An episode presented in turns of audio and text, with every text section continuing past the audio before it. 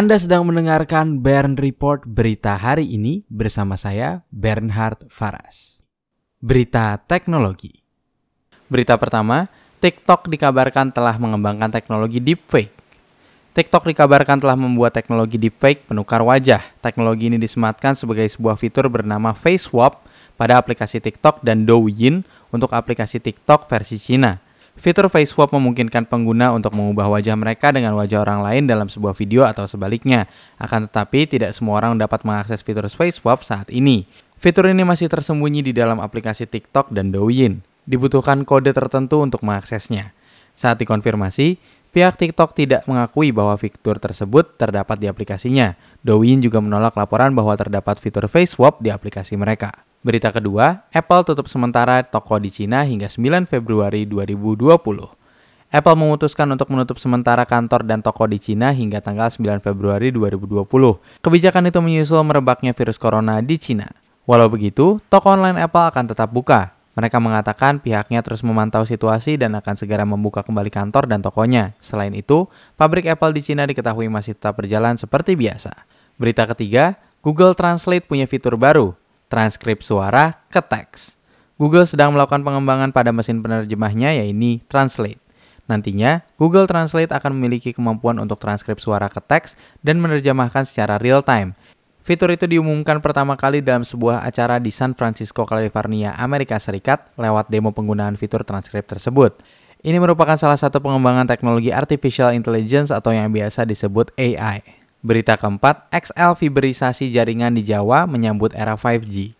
XL gencar melakukan fiberisasi jaringan miliknya di wilayah Jawa Barat, Jawa Tengah, dan Yogyakarta. Hal ini juga dilakukan karena menyambut era teknologi 5G yang akan datang.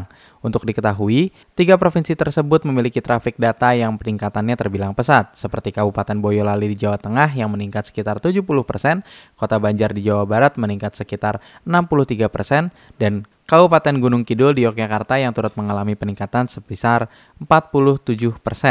Berita kelima, virus corona menyebabkan pasokan aksesoris Galaxy S20 tertunda.